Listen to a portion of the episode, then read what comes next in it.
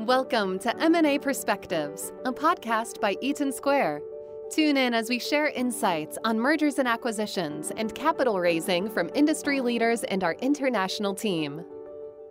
Hi everyone, my name's Rhys Adnams and I'm the CEO and founder of Eaton Square.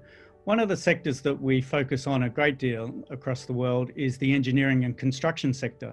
And today I'm joined by Roger Collins Woolcock and Warren Riddell, who are two leaders in our sector. Um, Roger, we've been running some seminars with leaders from across the engineering sector. Do you want to tell us a little bit about the process that you've been running? Yeah, thanks, Rhys. Uh, look, we talk to the CEOs and the head of M&A of the major firms uh, on a regular basis, but generally about a specific firm that we think that they might be interested in. This was a bit of a different process because there's such strange times that we're operating in. We thought we'd, we'd have a chat to the to each of the heads of the CEOs, the heads of M and A of the major firms, uh, consulting firms around the world, and ask them to give us their perspective on the markets, what they're interested in in relation to mergers and acquisitions, um, just so that we could have, be better placed, I guess, to um, to look at what we want to do going forward. Fantastic. And how how many firms did you speak to? We've spoken to uh, over 10 and we've still got ongoing meetings over the next uh, month or so. So we'll probably end up talking to sort of 15 to 20 firms. That's great. And, and Warren, without giving away any confidences, of course, what are some of the findings that you've found from those conversations? Well, thank you, Rhys. Yes, the, um, it was interesting actually. The, the key areas haven't changed from before the COVID crisis, and that they're all looking very deeply at areas of infrastructure the whole the whole supply chain of infrastructure um, related to transportation, energy resources, and even related to uh, commodities and mining. Um, so that hasn't changed. Um, the geographies have changed though, and that they're really, really looking now at US, Canada, uh, Australia, Western Europe uh, is they're all hot areas for various various reasons, but ostensibly around business identifying business risk. Size is really important to them, and there is a sweet spot range between around about 100 to 500 professionals. Anything bigger tends to be a bit too risky in the current climate.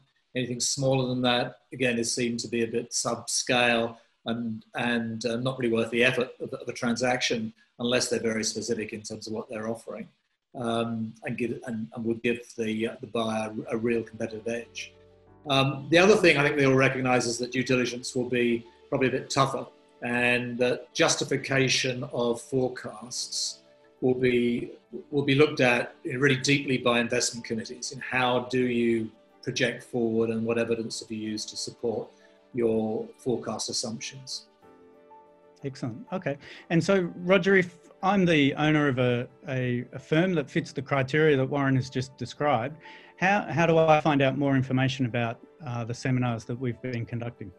Yeah, Rhys, we're, we are running uh, one hour seminars uh, where we, uh, Warren, myself, Mark Goodwin, will be sort of feeding back at a high level what we've learned from the major firms, but also talking more locally about what um, what local firms are seeing in terms of business outlook, how they're operationally um, performing, what's changed, and what they see, uh, and, and so that those the leaders of those firms can feel comfortable to to share amongst their peers uh, about, um, I guess, how to best manage going forward.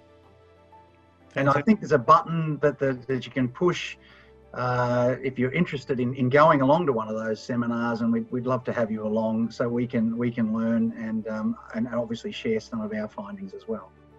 Yeah, that's great. So, as uh, Roger mentioned, on the email that you would have received, there's a button that you can push to join any one of these seminars. They're scheduled over the next couple of weeks, um, where we can give you a guide as to what the biggest engineering firms in the world are looking at for acquisitions and how COVID is impacting their acquisition process. So, we look forward to seeing you there. Thanks. Thanks for listening to Eaton Square M&A Perspectives. For complete show notes, visit www.eatonsq.com slash podcast. We release a new podcast regularly, so make sure to subscribe. Connect with us on linkedin.com slash company slash eaton square and Twitter at eaton square 08. Until next time.